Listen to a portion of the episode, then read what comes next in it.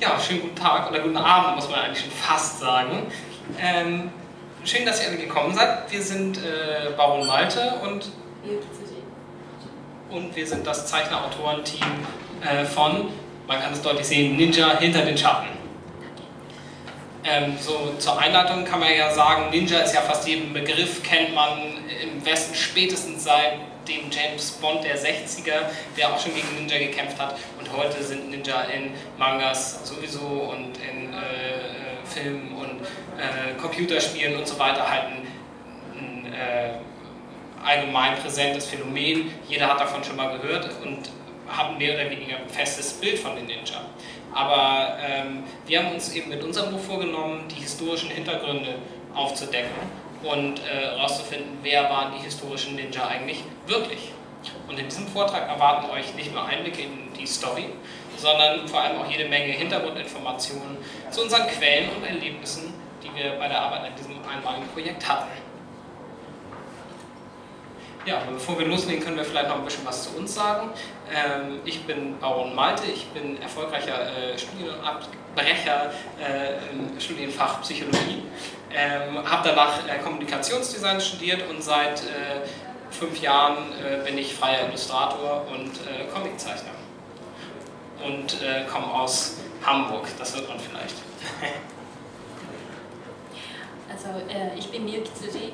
Ich bin in Osaka, also in Japan, 1968 geboren habe in Tokio äh, Russisch und Kunstgeschichte studiert und äh, ein Jahr war ich ähm, in einer Bürgerinitiative in Tokio äh, aktiv und äh, danach ähm, bin ich ähm, nach einer Reise entlang der äh, Seitenstraße ähm, nach, Deutsch, äh, nach ja, Europa gekommen. Ein Jahr habe ich Polnisch studiert in Polen ähm, äh, ja, seit 17 Jahren also lebe ich in Hamburg.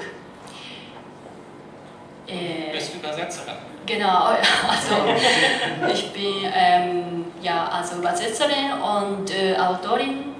Also als Übersetzerin bin ich für, ja, also vor allem für Naruto, ähm, einen Ninja-Manga, also ähm, ja, zuständig. Ja, hallo Kakashi. Und äh, als Autorin äh, schreibe ich ähm, ja, über Reisen und äh, ja, auch also Liebesgeschichten und ja, ziemlich verschiedene Dinge. Und ähm, ja, also äh, warum ich dieses Buch also schreiben wollte, hat also viel zu tun mit meinen Erlebnissen als ein äh, Mitglied von einer Bürgerinitiative in Tokio zu tun. Äh, und auch ähm, mit meinem Alltagsleben als Ausländerin in äh, Deutschland. Aber der direkte Anstoß ähm, hat meine Tätigkeit als Übersetzerin gegeben. Ähm, ja, also vor neun Jahren also habe, habe ich äh, eine Gelegenheit gehabt, ähm, einen Artikel über Naruto, also über diese Ninja-Serie, Manga-Serie, ähm, zu schreiben. Und äh, damals habe ich auch über ähm, echte historische Ninja recherchiert. Und äh, dann also war ich so überrascht, ähm, ähm, wie unterschiedlich die also Ninja in der fiktiven Welt ähm, und äh, ja, äh, die echte, also historische Ninja äh, sind. Und äh, natürlich, ich finde fiktive Ninja, zum Beispiel Naruto Kakashi Sensei, ganz toll. Aber auch echte, also historische Ninja, also fand ich ganz cool. Und ich, bin, äh, so, ich war so begeistert und interessiert, äh, dass ich schließlich ähm, nach Japan, nach Iga, Iga und Koka also gereist bin. Äh, Iga und Koka sind äh, die beiden also Geburtsorte der Ninja. Ja, hier bin. Also ja, äh, Koka und Iga sind, äh, also liegen ziemlich nah ja, beieinander und die sind äh, äh, ziemlich nähe von Kyoto und Osaka, dem äh, alten, also Kyoto war die alte, äh, alte Kaiserstadt, also Hauptstadt äh, von Japan und Osaka war äh, das alte ähm, Bildstadt, genau, genau, Bildstadtliche äh, Zentrum. Ja, und Koka und Iga sind eigentlich gehen ineinander über, das ist ein großer Talkessel. Ähm, ja, oh, was, war ich denn jetzt? Ja, gleich seht ihr ja die Landschaften von Iga und Koka.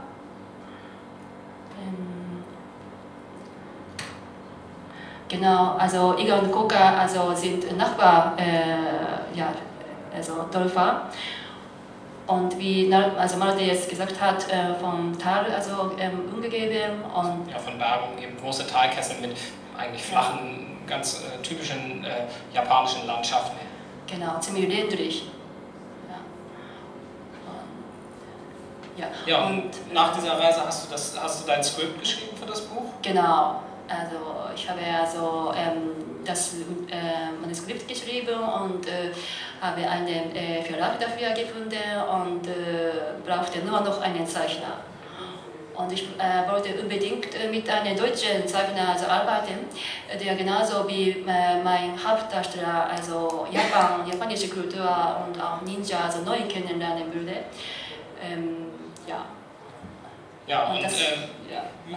wir haben uns eigentlich kennengelernt, als du eben auf der Suche warst nach einem Zeichner. Ich habe damals in einem Comic-Shop gejobbt.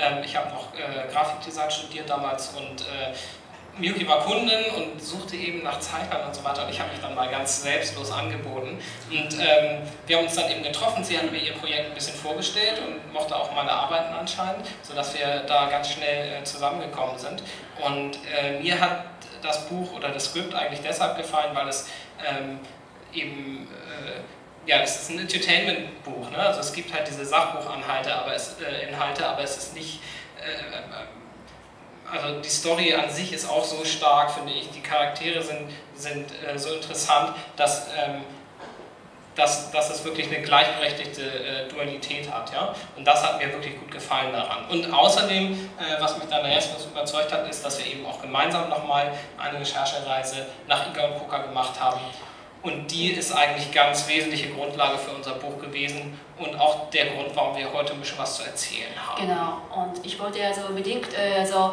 ähm, also der Zeichner, also mit dem ich äh, arbeiten werde, also nach Japan reist und äh, mit eigenen Augen, also Iga und Koka, also die äh, also beiden Zentren der äh, Ninja-Kultur also sieht.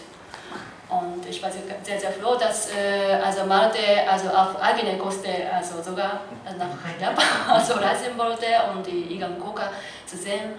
Und, ja. Ich bin ja günstig weggekommen. ja, bevor wir was über unsere eigene Reise erzählen, ähm, vielleicht erstmal einen kleinen Einblick in die Story, denn äh, auch unsere Hauptperson hat eine Reise gemacht und wie es dazu kam, das erfahrt ihr jetzt. Denn äh, Ninja hinter den Schatten geht es um den 15-jährigen Schüler Ben aus Deutschland, der im Grunde ein ganz normaler, zufriedener Typ ist. Er ist gut in der Schule, sportlich, beliebt, sieht gut aus und hat ein entsprechendes Selbstbewusstsein. Das ändert sich allerdings, als er auf dem Heimweg von der Schule abgezogen und gedemütigt wird. Zum ersten Mal in seinem Leben ist er nicht mehr Herr der Lage. Durch diese Erfahrung ist er tief verunsichert. Er glaubt, nun ebenfalls ein Schläger werden zu müssen. Wenn er selbst andere unterdrücken kann, muss er sich nie wieder schwach fühlen. Bei einem Freund sieht Ben kurz darauf einen Ninja-Film. Ben ist von den Superkämpfern begeistert. Er beschließt, die Kampfkünste der Ninja zu lernen. Übers Internet findet er durch Zufall eine Gastfamilie in Iga, in der Region in Japan, aus der die Ninja stammen. Und das Beste, Sie kennen einen äh, echten Ninja-Meister, bei dem Ben lernen kann. Ben jobbt in einem Sushi-Laden, um das Geld für den Flug zu verdienen. Und schon wenige Wochen später sitzt er im Flieger nach Japan.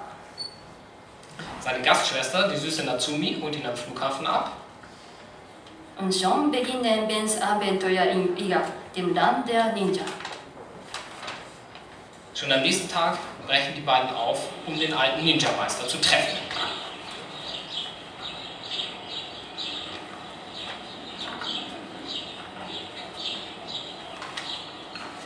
Ah, ich bin endlich in der Heimat der Ninja. Natsumi, wie kann ich mich eigentlich mit dem Meister unterhalten? Er spricht doch nur Japanisch, oder?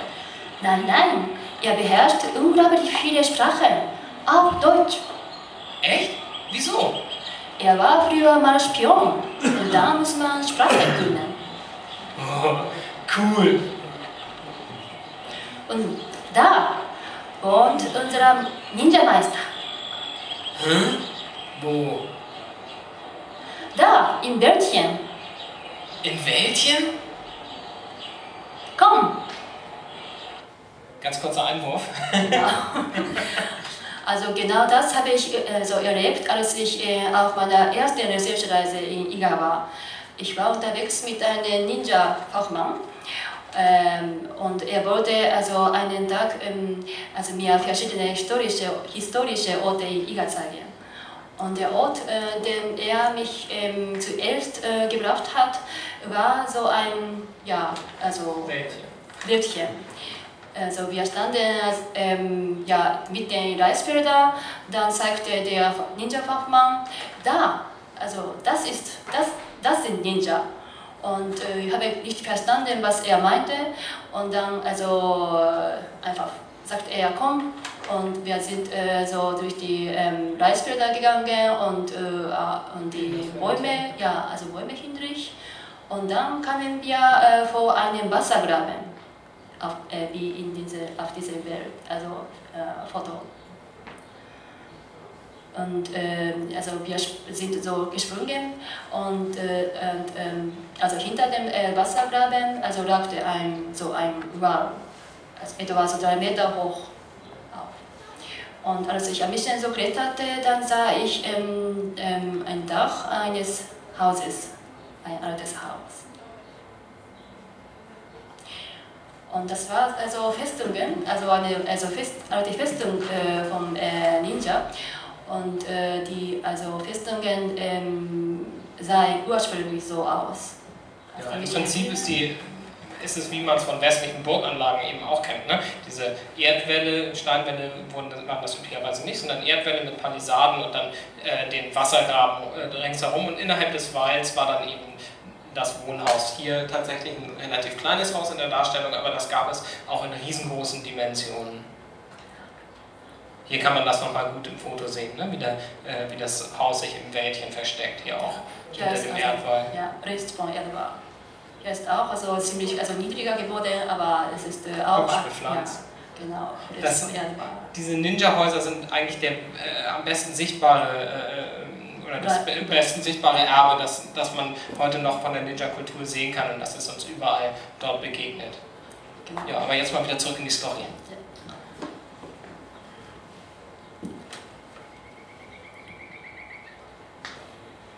Natsumi? Hier, Das sieht ja wie eine Festung aus. Das ist auch eine Festung. Jede Ninja-Familie wohnte in, ein, so in einer Art Burg, um sich zu schützen. Zu schützen vor wem denn? Vor feindlichen Samurais, aber auch vor anderen Ninja, die für die Samurais arbeiteten. Solche Festungen gibt es überall in Iga. Natsumi! Hey, warte auf mich! Hä? Wo ist sie? Ben, hier! Schau mal! Aus dem Wald heraus kann man das Haus nicht sehen, aber es ist da. So wie die Ninja. Hattori Sensei!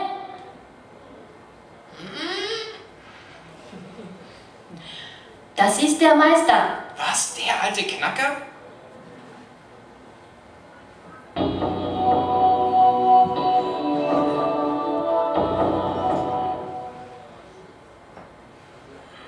Und so steht Ben äh, vor dem Haus des alten Ninja-Meisters.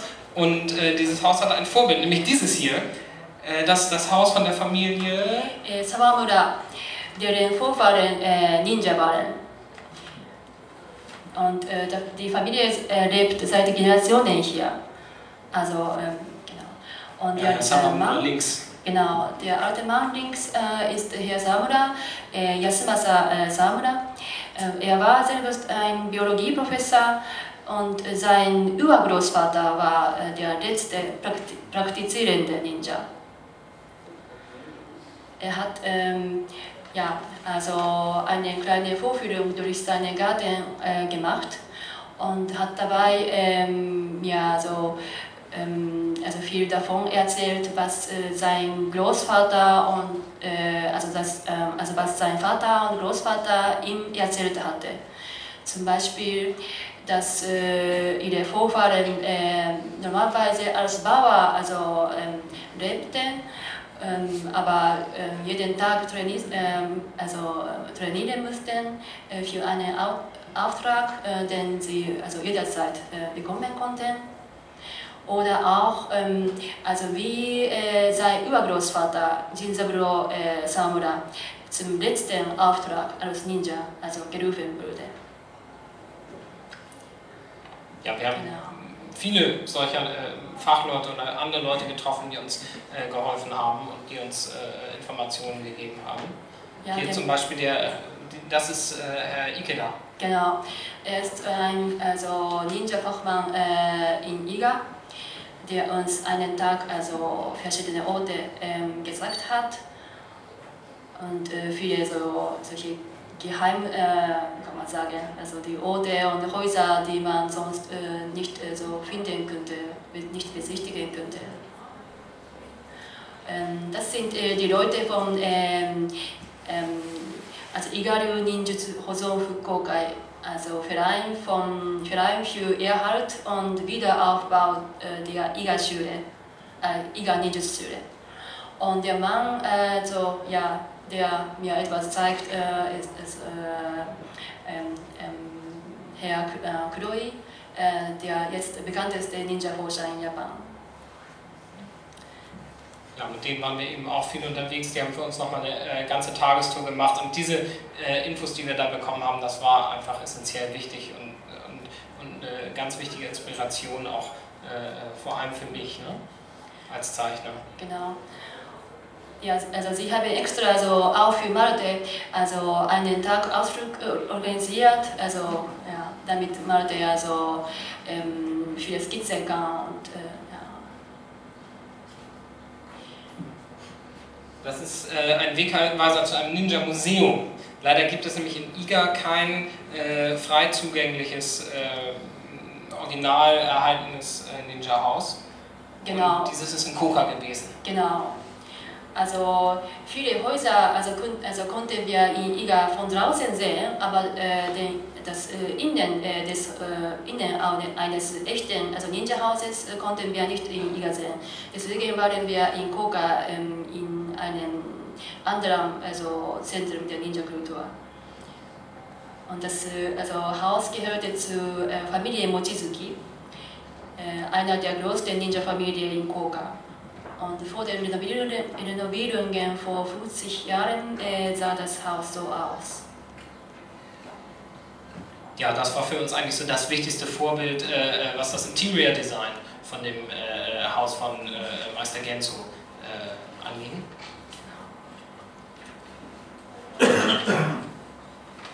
Und äh, ganz spannend, wir konnten eben auch die Special Features äh, dieser Ninja-Häuser äh, ganz gut erforschen. Hier zum Beispiel ein Geheimgang. Genau, der nach, also draußen führt. Und das ist äh, die, äh, eine geheime äh, Drehtor. Ja, also wenn sie so geschlossen ist, dann sieht man nichts außer also normale Wand. Aber wenn man am Rand drückt, dann dreht sich die Tür und dahinter also ist ein weiterer Raum, wo man äh, wichtige Dinge äh, versteckte. Hier so ähnlich, ne? mit äh, auch durch eine Geheimtür versteckte äh, Treppe genau. in ein anderes Stockwerk, so ein Zwischenstockwerk. Ja, Ninja waren also Sprengstoff- und Kräuter-Spezialisten und äh, in, also ihre Häuser waren gleichzeitig Labor. Deswegen mussten sie, also hatten sie viel zu verstecken. Hier habe ich mir übrigens eine der ganz wenigen künstlerischen Freiheiten erlaubt. Äh, aus dramaturgischen Gründen steht Ben in diesem Zwischenstockwerk. Das ist in Wirklichkeit nicht möglich, wenn man hier sieht. Sogar Miyuki muss hocken. Äh, ansonsten haben wir aber eben versucht, wirklich immer ganz eng an den Fakten zu bleiben, die wir dort recherchiert haben. Ja, aber jetzt kommen wir nochmal zurück zur Geschichte. Wir erinnern uns, als Erwartungen äh, des coolen Ninja-Kämpfers wurden durch Meister Genzo enttäuscht. Denn statt einem Bruce Willis äh, oder Actionhelden im schwarzen Kampfanzug war äh, der Ninja-Meister oder ist der Ninja-Meister ein kleiner, alter Mann. Und außerdem eröffnet er Ben, dass die Ninja nicht kämpften, sondern äh, eher Spione und Kundschafter waren. Ben ist völlig durcheinander und schreibt jetzt an seinen Schulfreund Jonas eine Mail. Hallo Jonas, wie geht's dir so? Seit einer Woche bin ich jetzt in Liga. Alles ist ganz anders, als wir gedacht hatten. Ich bin total durcheinander. Flucht ist für einen Ninja keine Schande. Sich selbst zu schaden, das ist eine Schande. Diese Worte haben mich total verwirrt. Ich wusste nicht, ob ich sie blöd oder toll finden sollte. Ben! Hm? Woran denkst du? Naja, was der Meister in der letzten Lektion gesagt hat. Was denn? Er sagte, man soll lieber abhauen oder notfalls nachgeben, wenn man zum Beispiel überfallen wird. Na klar, man weiß nie, wie gewalttätig die Räuber sind. Was tut dich dran? Hauptsache, ich werde nicht äußerlich verletzt. Aber wie es mir drin aussieht, ist egal, oder? Hm? Es ist aber nicht egal. Aber es ist nicht egal. Die Typen versuchen dich mies und schwach aussehen zu lassen. Sie wollen dich spüren lassen, dass sie stärker sind als du. Du willst denen nicht zeigen, dass du mutiger bist? Ich will es ihnen zeigen. Ohne Rücksicht auf Verluste. Du wirst um jeden Preis zeigen, dass du stark bist? Was? Äh, ja, gut, vielleicht nicht um jeden Preis, aber. Aber wenn du eine Prügerei anfängst, weißt du nie, wie sie endet. Natsumi, was ist denn los? Wenn dir deine Familie, deine Freunde nicht wichtig sind, dann prügel dich doch. Ja, Natsumi, du verstehst mich nicht. Es geht hier nicht um irgendeine Familie oder um Freunde. Doch! Natsumi, was ist denn los, los mit dir? Es geht um meinen Vater. Er ist nicht tot. Ist in Wirklichkeit im Gefängnis. Dumm, was? Und was glaubst du, weshalb? Wegen einer Prügelei. Total bescheuert, oder? Vor Jahren, als wir in einer anderen Stadt lebten, soll ein betrunkener Kollege sich auf einer Feier über meinen Vater lustig gemacht haben. Ich weiß nicht, was er gesagt hat, aber mein Vater verlor die Nerven. Natürlich wollte er den Kollegen nicht ernsthaft verletzen, aber genau das ist passiert. Vor Gericht hat er erklärt, er sei provoziert worden, aber das hat nicht viel geholfen. Er hat gleich zwei Familien unglücklich gemacht. Ich bin die Tochter eines Schwägers. Manche sagen, ich sollte meinen Vater verstehen, aber ich verstehe ihn überhaupt nicht. Stolz, das ist doch Mist. Das verzeihe ich meinem Vater nie. Natsumi. Du kannst machen, was du willst. Aber bei uns wirst du nie lernen, dich zu prügeln.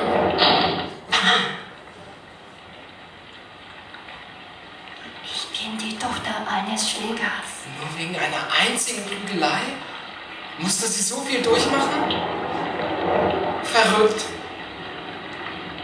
Scheiße. Oh, echt scheiße. Bei einer Prügelei schadest du dir auf jeden Fall selbst. Auch wenn du den Gegner besiegst.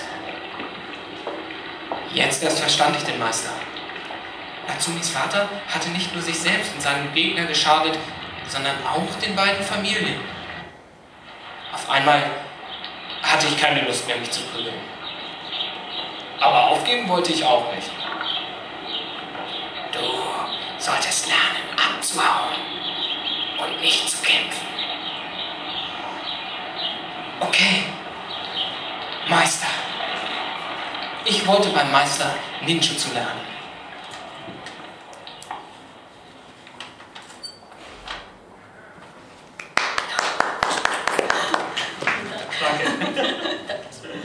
Ja, so wurde Ben ein Schüler von Meister Hattori. Und der Meister, den wir in Japan kennengelernt haben, ist dieser Mann hier. Das ist Herr Jinichi Kawakami. Genau. Herr Jinichi Kawakami ist der Bewahrer ähm, der Linie äh, des Kokaryu Banklans. Also, und er gilt als der ähm, letzte äh, Ninjutsu-Meister. Und äh, mit Ninjutsu hat er angefangen, als er sechs Jahre alt war. Und er hat von einem äh, Ninjutsu-Meister, ähm, ähm, der zufällig, äh, nicht zufällig, aber der in der Nähe von seinem Dorf als kleiner Händler lebte, äh, so ähm, jahrelang Ninjutsu gelernt, bis er, ähm, ja, also bis der Meister äh, ihm als äh, ähm, den 21. Linienhalter ähm, des Kokaryu-Baumklans anerkannt hat.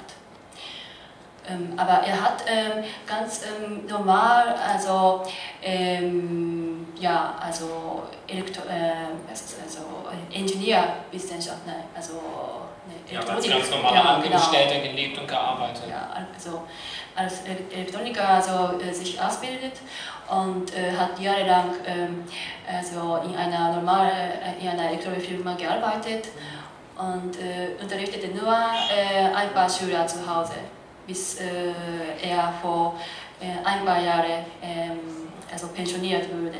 Auf dem Foto eben war übrigens über 60, ganz gut gehalten. Ja. Und hier sind wir in einer, er hat eigentlich nur eine ganz, ganz kleine Schule in einer kleinen Wohnung in einem Tokioter Vorort. Genau. Das ist hier. Das sind die Schüler von äh, der kleinen äh, Schule in Tokio, im äh, Vorort von Tokio.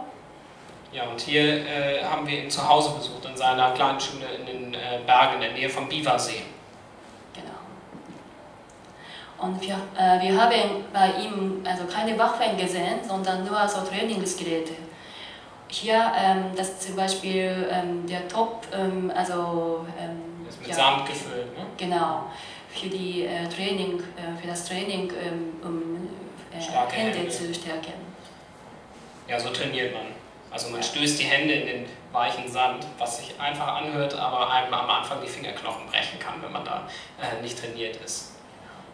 Das ist das Training, um die Füße zu stärken. Und äh, solche also Füße und äh, also Hände-Trainings sind äh, die ähm, ja, Grundübungen äh, ja, für alle äh, Ninjutsu-Training ja, gerade Sprung und, und, und Kletter- und Verstecktechniken, die eben ein ganz wichtiger Teil der, äh, der Belehrung sind. Was wir noch von ihm gelernt haben, ähm, ist, dass Ninja keine Schwerter trugen. Das hat uns tatsächlich überrascht, aber das hätte sie tatsächlich bei ihrer Arbeit sehr behindert, denn die, ähm, die Grundaufgaben oder die Hauptaufgaben der Ninja waren einmal spionieren, dann äh, manipulieren, äh, verwirren und dann tatsächlich auch äh, ja, Kampf und oder Attentate, aber das äh, nur zu einem ganz, ganz geringen Teil, denn nur ein Zehntel aller Ninja-Künste genau, ja. sind, äh, äh, sind Kampftechniken und eigentlich hauptsächlich Abwehrtechniken. Ähm, und ja, wie gesagt, Waffen haben wir eigentlich auch nicht gesehen, eher so normale Alltagsgegenstände. Äh, das hier war ein Haken, um äh, Eimer aus, Eimer aus dem Brünnetz zu Genau, genau. Und das äh, wurde dann, das fiel nicht auf. Das war eben ganz normales Bauerngerät, ja, und konnte eben zum, äh, als, als, als äh, äh Strickleiter oder sowas dann benutzt werden, wie man hier in Banzim Shukai, dem Ninja-Lexikon, ein ja. historisches Buch, auch erkennen kann. Und das war eigentlich eher die Art und Weise, wie Ninja Waffen oder Werkzeuge, muss man eigentlich eher sagen, einsetzen. Also ganz normale Alltagsgegenstände, die sie modifiziert oder zweckentfremdet haben. Also eine ganz normale Haarnadel konnte zu einer Waffe werden oder es war eine kleine Klinge darin versteckt oder hier sowas wie ein ganz kleines Schreibset für unterwegs. Ähm genau, Das ist also, ja, also Sand- Sandalen, Sandalen, äh, Spikes. Und das, das ist ganz so, also logisch, also Ninja mussten also ähm, verbergen, dass sie Ninja waren. Und äh, deswegen, wenn sie also Waffen, spezielle Ninja-Waffen also gehabt hätten, dann also hätte man sie sofort also erkannt also als Ninja. Deswegen sie mussten solche alltäglich als ganz normale Sache also im Notfall als Waffe benutzen. Ja, und äh, da Aber- Ninja, Ninjutsu eigentlich wirklich eine ganzheitliche Lebens- und Überlebenskunst war, äh, war vor allem Ja, genau. Äh, Ich habe vorhin also vergessen zu erzählen, aber äh, vom äh, also Meister Kakami haben wir ganz viel also gelernt. Und vor allem, dass äh, Ninjutsu also ähm, ja, die ganzheitliche also Lebens- und Überlebenskunst äh, ist und dass die Ninja also im Kämpfen also keinen richtigen Weg äh, zu überle äh, überleben äh, also gesehen haben und äh, dass sie also möglichst Kämpfe also vermieden haben. Und also Ninjutsu-Technik, äh, also Ninjutsu waren vor allem also Schleich- und äh, Versteckkünste, weil sie also halt also Spionen waren. Ja, dieses äh, ist eigentlich eine äh, Fingertechnik, die sich aus einem ganz alten indischen System entwickelt hat, aus den äh, Mudras, also äh, äh, Finger, äh, Finger und äh, Zeichen zur inneren Beruhigung und zur inneren Stabilisierung, denn das war für die Ninja eigentlich immer der stärkste Feind, war der innere Dämon oder der innere Schweinehund, könnte man fast sagen, den es immer wieder zu überwinden galt. Ne? Und das wird ganz gut zusammengefasst durch dieses Zeichen. Genau, also das erste, also Schriftzeichen ähm, bedeutet äh, richtig oder abrichtig und das zweite Seele oder Herz. Also die, ähm, die Seele aufrichtig zu halten war äh, das allerwichtigste äh, Gesetz, Gesetz, der, Gesetz aller Gesetze der Ninja. Ja, Seishin. Seishin heißt das. Und das hieß für die Ninja äh, vor allem ihre, ihre äh, Fähigkeiten und ihre Techniken nicht zu missbrauchen. Ja, also äh, fast äh, 90 Prozent ähm, ähm, aller Ninjutsu äh, waren id- identisch mit den ähm, also Methoden von Dieben. Deswegen also so ähm, ja, die Seele aufrecht zu halten, das war sehr wichtig und äh, also dass sie äh, ihre Künste nicht missbrauchen, das war das, das war sehr sehr wichtig. Ja, und äh, was äh, Seishin im heutigen alltäglichen Leben bedeuten kann, das lernt Ben in der Geschichte eigentlich hauptsächlich von Natsumi.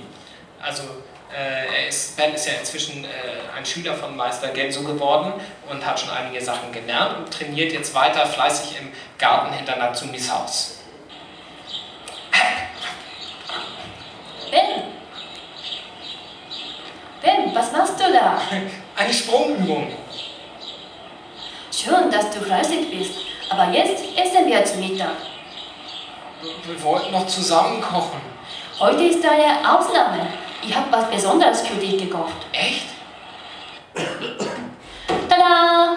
Das ist ein Ninja-Essen. Ninja-Essen? Was die Ninja eben so essen.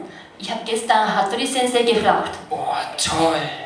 Also, das ist gekochter, ungestellter Reis mit Hirse. Da ist Tofu mit Soja, Miso-Soße. Dies sind gekochte Wachteleier.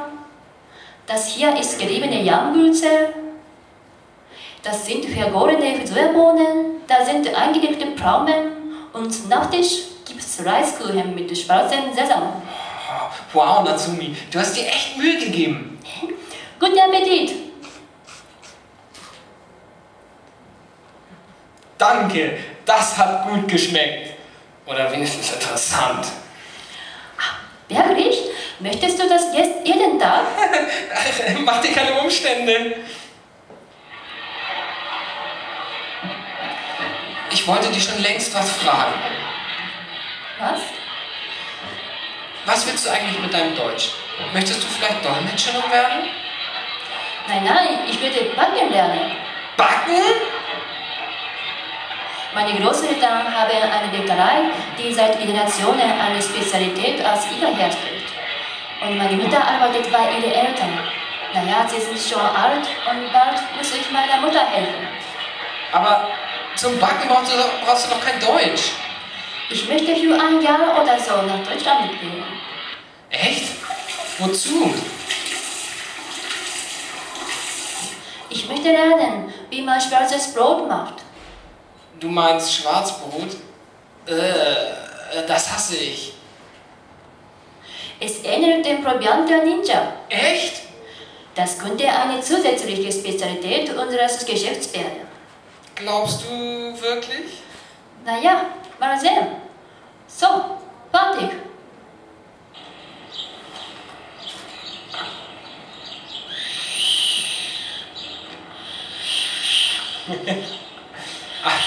Aber danach? Willst du dein ganzes Leben hier im Dorf bleiben? Warum nicht? Mir gefällt es hier.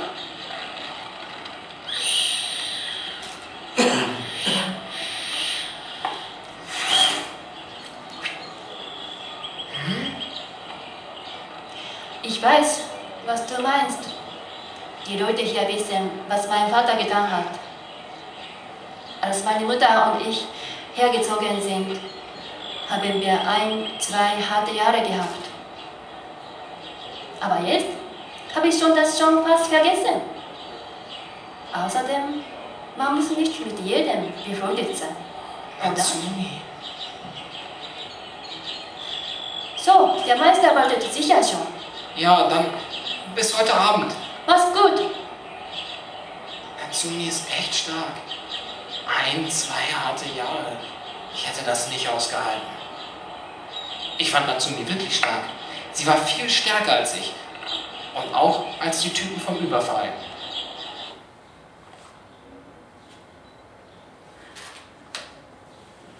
Ja, so viel zum Thema Seishin, wie Natsumi es lebt.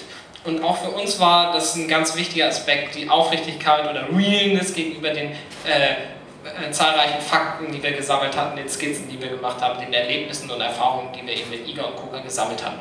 Und woran man das ganz gut sehen kann, wie wir versucht haben, eben dieses authentische Iga-Feeling äh, rüber zu retten in den äh, Manga, das kann man an den Hintergründen ganz gut erkennen. Hier sieht man immer im Kontrast die äh, Echten. Plätze. Genau. Denn es ist so, dass eben alle, Ah? Ja. fast alle äh, Ja. äh, Plätze, an denen der Manga spielt, eben auch wirklich so in äh, Iga und Koka existieren. Genau.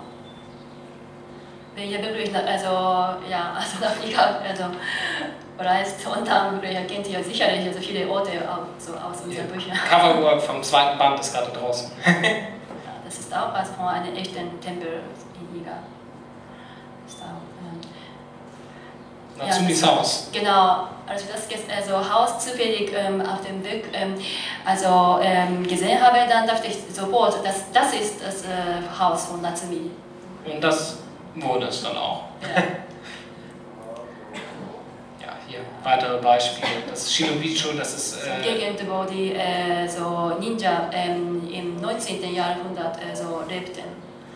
Und sie waren, äh, sie lebten ziemlich ähm, arm, das heißt, also sie waren so angestellt, äh, äh, also vom Samurai, also vom Samurai angestellt worden, aber äh, arbeiteten ähm, so als Wächter vor allem. Und äh, ja, die Honorare waren sehr niedrig und deswegen also ihr also, äh, Leben war ziemlich arm und diese Gegend, wo sie leb- gelebt haben, sieht immer noch ziemlich so ähm, arm aus. ja, oder das jetzt Beispiele dafür, wie man auch immer sich selbst als äh, äh, Vorbild oder als, als Beispiel nehmen kann. Oder äh, jemand, der gerade vorbeikommt, meine Schwester war zu Besuch oder äh, hier meine Spider-Man-Figur, die auch immer für äh, ein bisschen ungewöhnliche Posen oder, oder schwierige Perspektiven hergehalten hat. So ist das Leben als Comiczeichner. Faul in der Ecke rumliegen und die Leser beschimpfen. So sind sie, die Comiczeichner.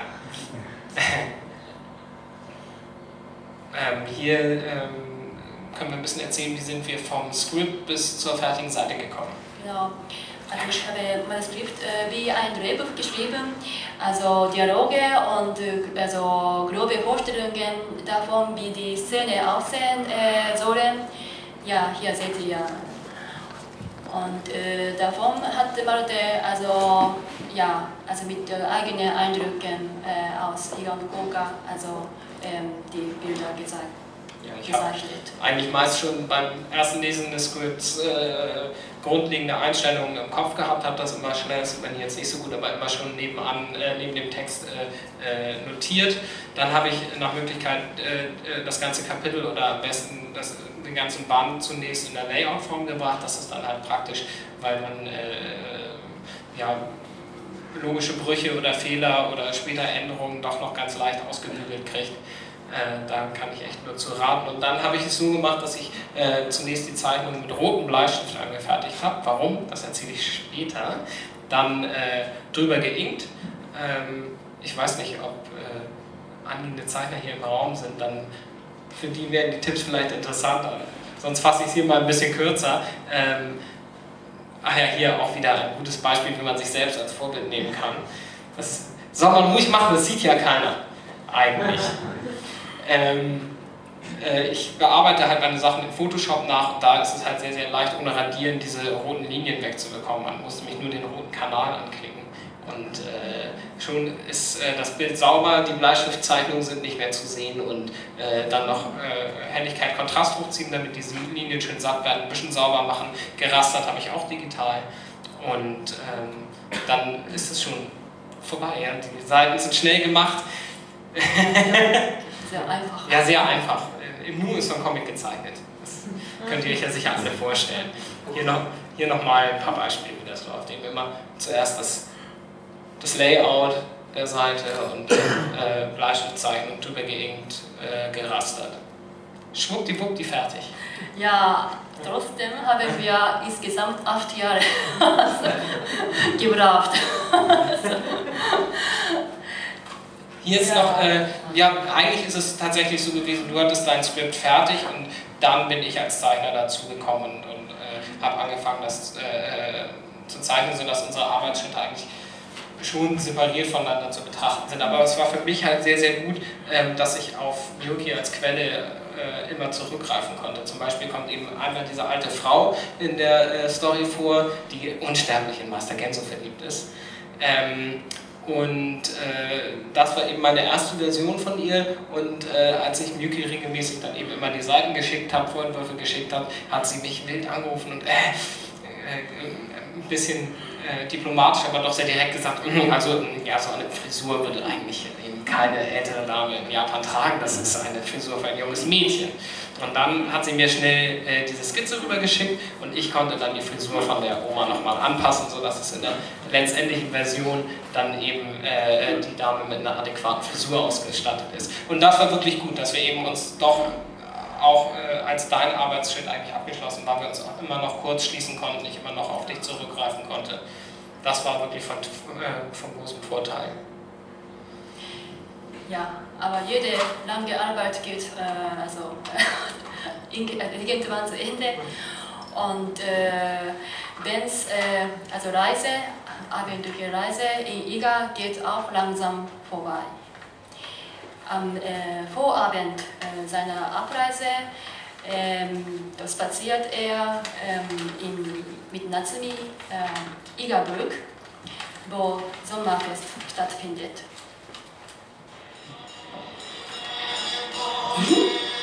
Ah, das Yukata passt dir gar nicht schlecht. Echt, findest du? Das machst du gut.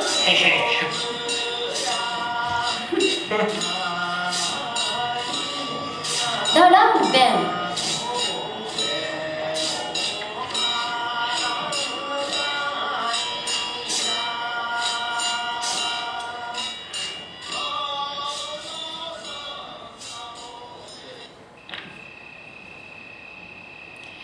Der Sommer geht vorbei. Das macht mich ein bisschen traurig. Natsumi? Hm? Danke für alles. Ah, wofür denn? Du kannst im nächsten Sommer wiederkommen, wenn du möchtest. Ja, darf ich? Klar. Dann komme ich sicher. Ah, schau mal, Grünbürmchen. Wo? Dort. Ich sehe nichts. Na hier. Ah, Natsumi. Hier. Natsumi! Oh, aua!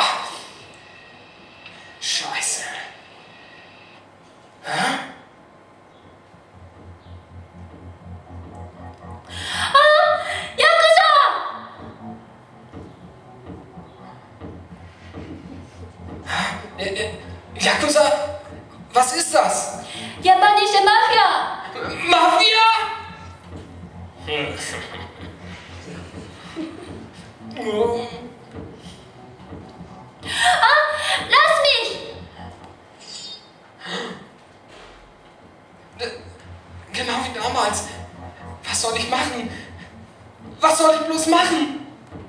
Ben! Scheiße! Was soll ich. Was soll ich nur tun?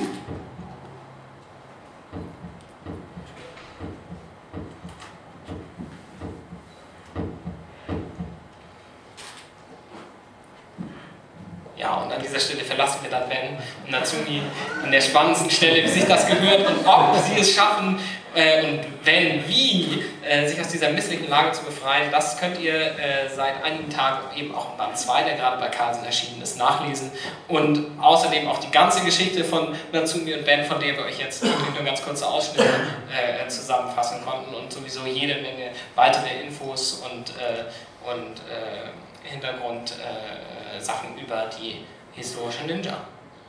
Vielen Dank äh, das Zuhören, das Zuhören und also ich hoffe, wir hoffen, dass äh, unser Vortrag Ihnen Spaß gemacht hat. Wenn ihr möchtet oder wenn es Fragen gibt, Auf wie viele Bände ist das Ganze abgelegt? es ist abgeschlossen mit zwei Bänden. Also man kriegt jetzt direkt das Gesamtpaket. Kein langes Warten. ja, Schon ein neues Projekt in Planung oder?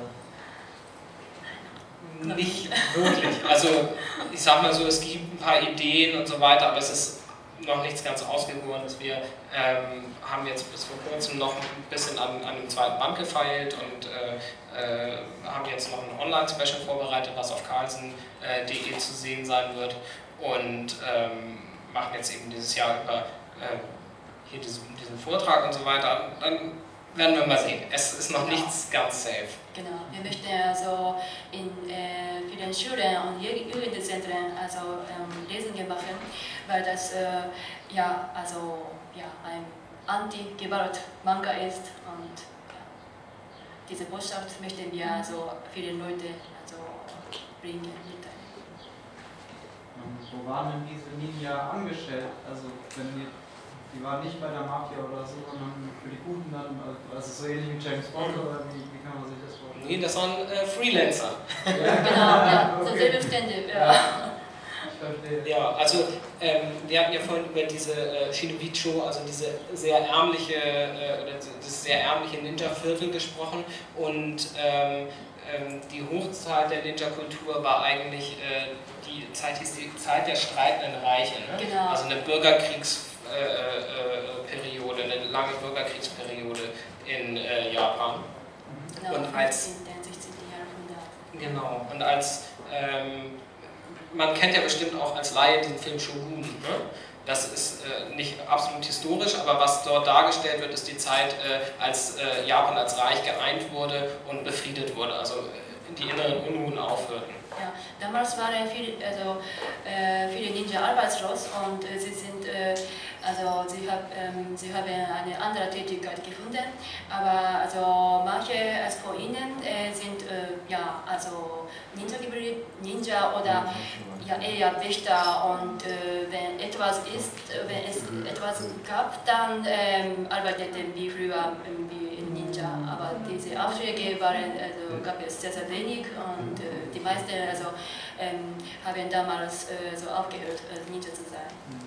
Richtig. Tatsächlich gehörten zu den Scheinidentitäten, also ich sage also ganz superheldenmäßig, haben nämlich tatsächlich äh, äh, alle Ninja eine zweite bürgerliche Identität mit einem auch wirklich professionell erlernten Beruf gehabt ähm, und hatten eben diese, äh, diese, diese Spionage, diese, diese Auftragstätigkeiten eben parallel zu einem bürgerlichen Leben eigentlich geführt.